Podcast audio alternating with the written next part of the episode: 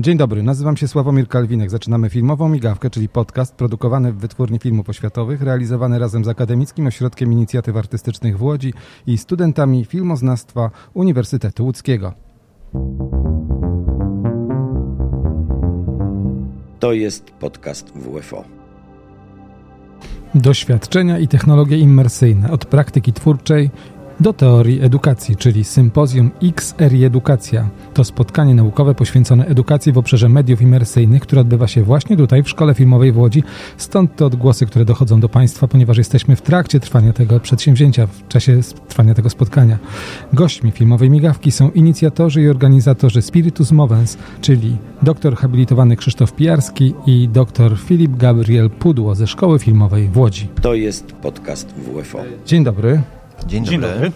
E, znamy się nie tylko z tego, że tutaj pracujemy w Szkole Filmowej w Łodzi, wspólnie też jakieś projekty realizowaliśmy razem, a dzisiaj mm, jesteśmy razem w, w kawiarni Szkoły Filmowej w Łodzi, która tętni życiem, takim pokowidowym zupełnie, że tak powiem, wraca do dawnych e, lat świetności. E, otaczają nas ludzie, którzy przyjechali tutaj z całego, nie tylko Polski, ale z całego świata. Mm, proszę powiedzcie mi, mm, Czego dotyczy to spotkanie? Nie wiem, może pierwsze pytanie e, do Ciebie, Krzyśku.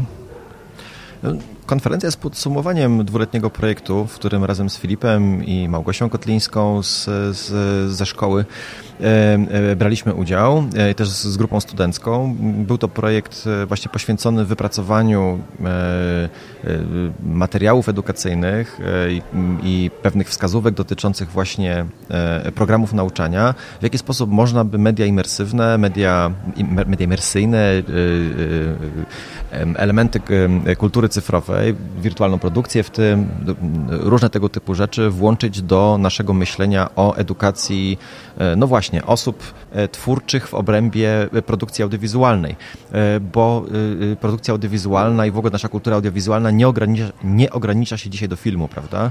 Ona się bardzo dynamicznie rozwija w bardzo różnych kierunkach i ten projekt był takim kolejnym krokiem w naszych próbach jakby pozostania na bieżąco, przyglądania się tym zmianom, ale też e, aktywnego e, partycypowania w tych zmianach. Kogo tutaj zaprosiliście i kto tutaj nas e, otacza? Czyje głosy słyszymy?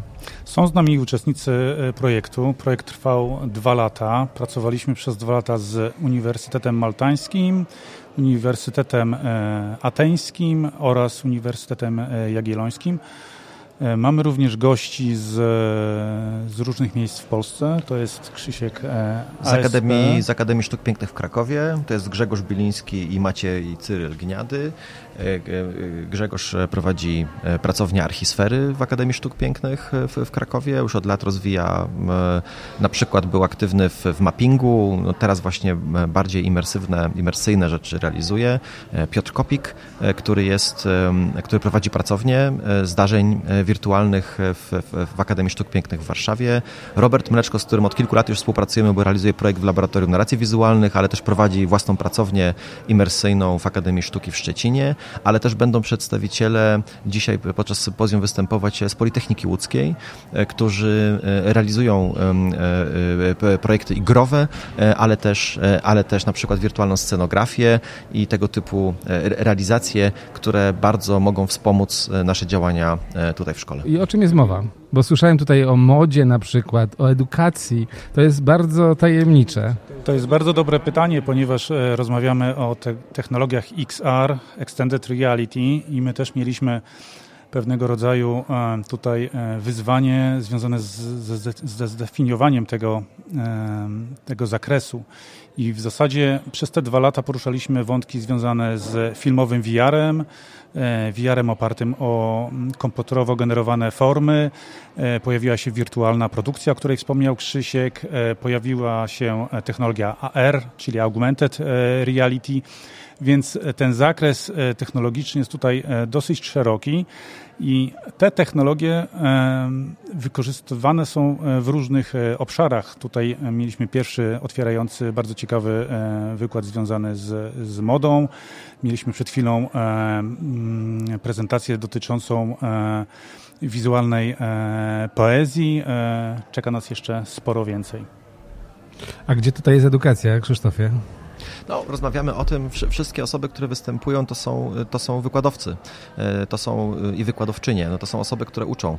I też właśnie przed chwilą, podczas, po, po wystąpieniu Agnieszki Przybyszewskiej z Instytutu Teorii Literatury na Uniwersytecie Łódzkim, właśnie pojawiło się takie, takie, takie pytanie, które mnie bardzo, nie wiem, wydaje mi się bardzo istotne dla, dla tego, co robimy. To znaczy, że skończyły się takie czasy, kiedy my całkowicie panujemy nad swoim polem, prawda?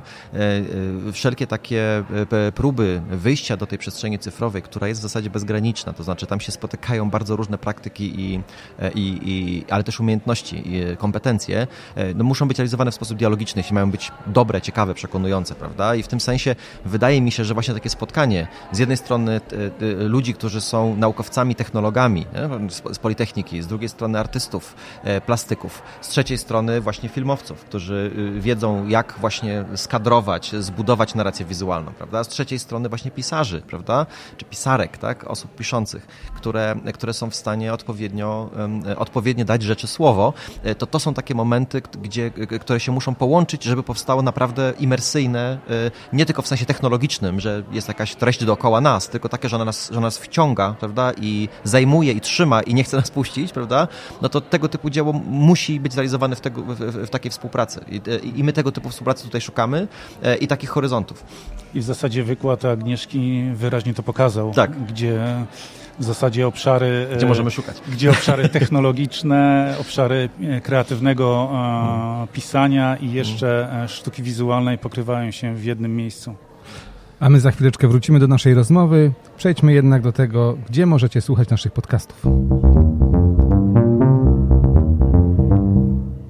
A naszych podcastów możecie Państwo słuchać na platformie YouTube, Spotify, Apple Podcast, Google Podcast oraz na innych stronach podobnych, gdzie są serwisy streamingowe do słuchania podcastów oraz na stronie Akademickiego Ośrodka Inicjatyw Artystycznych. Odnośniki znajdziecie na stronie www.com.pl łamane podcast lub w opisie odcinka. Zapraszamy do subskrybowania i słuchania naszych produkcji. A my wracamy do naszego y, spotkania. Dziś w filmowej migawce gośćmi są organizatorzy sympozjum dotyczącego rozszerzonej rzeczywistości, które odbywa się w Szkole Filmowej w Łodzi. Wracamy do rozmów na temat tego, czym jest rzeczywistość rozszerzona i jak może, można ją wykorzystać na przykład w edukacji. Czy można ją również nie tylko w rozrywce wykorzystywać, ale również w edukacji? Krzysztofie. E, tak, zresztą będziemy mieli, będziemy mieli wystąpienie Konrada Ziai i Małgorzaty Steciak, e, którzy stworzyli cały system e, szkoleniowy w VR-ze, tak, który pozwala właśnie e, e, tworzyć jakby treści właśnie edukacyjne, szkoleniowe w, imersyjnym środowisku. Zresztą my to też realizujemy w szkole już, to, znaczy, bo z jednej strony zaczęliśmy prowadzić zajęcia po części na platformach, stream, może nie streamingowych, na platformach wideo no tak jak w wszystkie szkoły, tak, tak jak wszystkie szkoły, więc w pewnym sensie cała edukacja została w to wrzucona, ale my też jako szkoła poszukująca artystyczna zaczęliśmy też w różnych miejscach, ja na przykład na, swoich zajęciach realizowałem ileś tam spotkań e, e, na platformach imersyjnych, czyli Mozilla Hubs na przykład, prawda? albo VR Chat, albo e, teraz eksplorujemy kolejną platformę Spatial pod względem właśnie potencjału do wykorzystania i jakby w edukacji, ale też jakby w prezentacji dzieł tworzonych przez naszych studentów i nasze studentki. Czy to jest tylko zaleta, czy są jakieś wady, są jakieś zagrożenia związane z tym, że się korzysta właśnie z takiej rzeczywistości rozszerzonej do edukacji na przykład? Znaczy, o tym nie, nie, nie, nie zastanawiałem się nad tym, czy są wyzwania, na znaczy, czy są zagrożenia. Na pewno są wyzwania. E, my przede wszystkim mamy e, dużo wyzwań związanych, jak uczyć tych technologii, e, bo ten projekt miał nam pomóc odpowiedzieć na to pytanie. Miał przygotować program, miał przygotować sylabusy i częściowo na tej konferencji będziemy próbowali odpowiedzieć sobie na te pytania i jakby dzielić się doświadczeniami z innymi wykładowcami z innych ośrodków.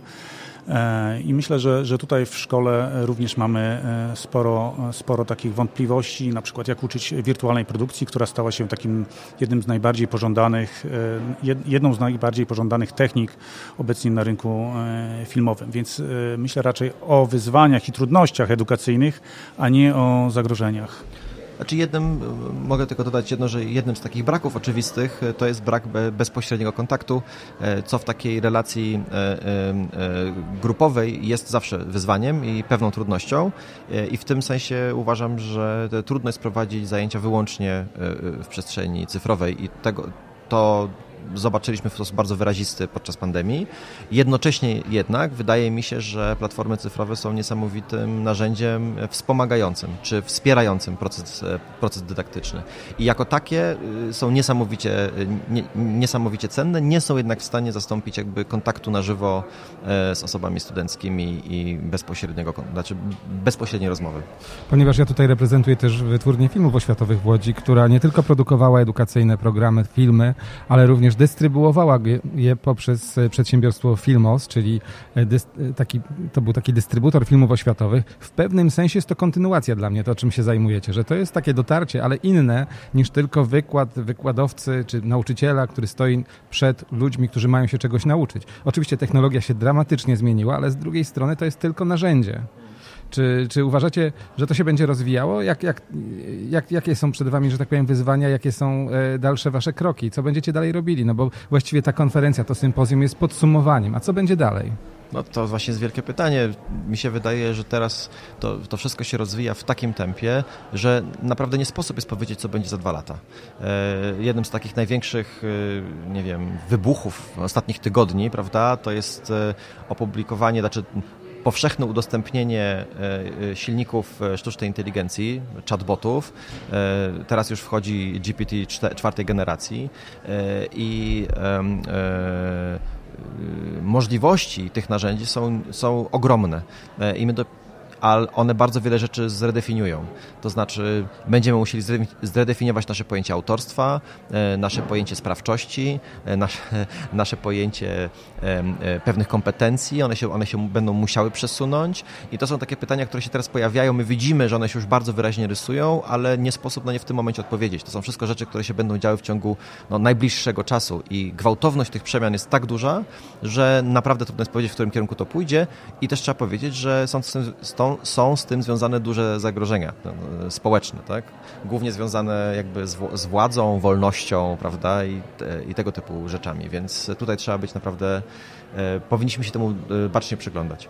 W ogóle studenci są bardzo zainteresowani generatywną sztuczną inteligencją, więc e, w zasadzie wykładowcy wprowadzają ten temat do swoich e, zajęć. Słyszę o tym na, na korytarzu, widzę E, pracę studentów. Oni są tym bardzo zainteresowani.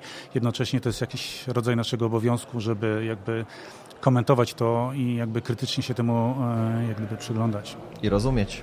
I rozumieć.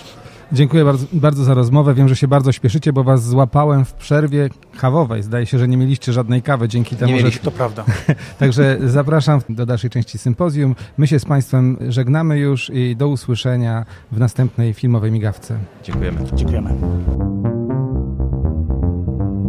To był podcast Filmowa Migawka. A seria podcastów pod nazwą Filmowa Migawka to nie tylko rozmowy z twórcami związanymi z wytwórnią filmów oświatowych znanymi w Polsce i na świecie reżyserami, operatorami czy innymi osobami związanymi z branżą filmową. To również spotkania ze studentami łódzkiej szkoły filmowej, ale też innych szkół, młodymi artystami, którzy dopiero wchodzą w świat wielkiej kinematografii. Jesteśmy też obecni na festiwalach filmowych, poznajemy też edukatorów filmowych, a tak jak dziś byliśmy na sympozjum, który dotyczy czegoś, co jest pomiędzy filmem a jakimiś najnowszymi internetowymi technologiami. Zapraszam na kolejny podcast filmowy Filmowa Migawka i dziękuję Państwu za subskrypcję i oglądanie, ponieważ nasze podcasty docierają średnio do 1500 osób. Dziękuję Państwu serdecznie za subskrypcję i za to, że jesteście z nami. Do usłyszenia już za tydzień.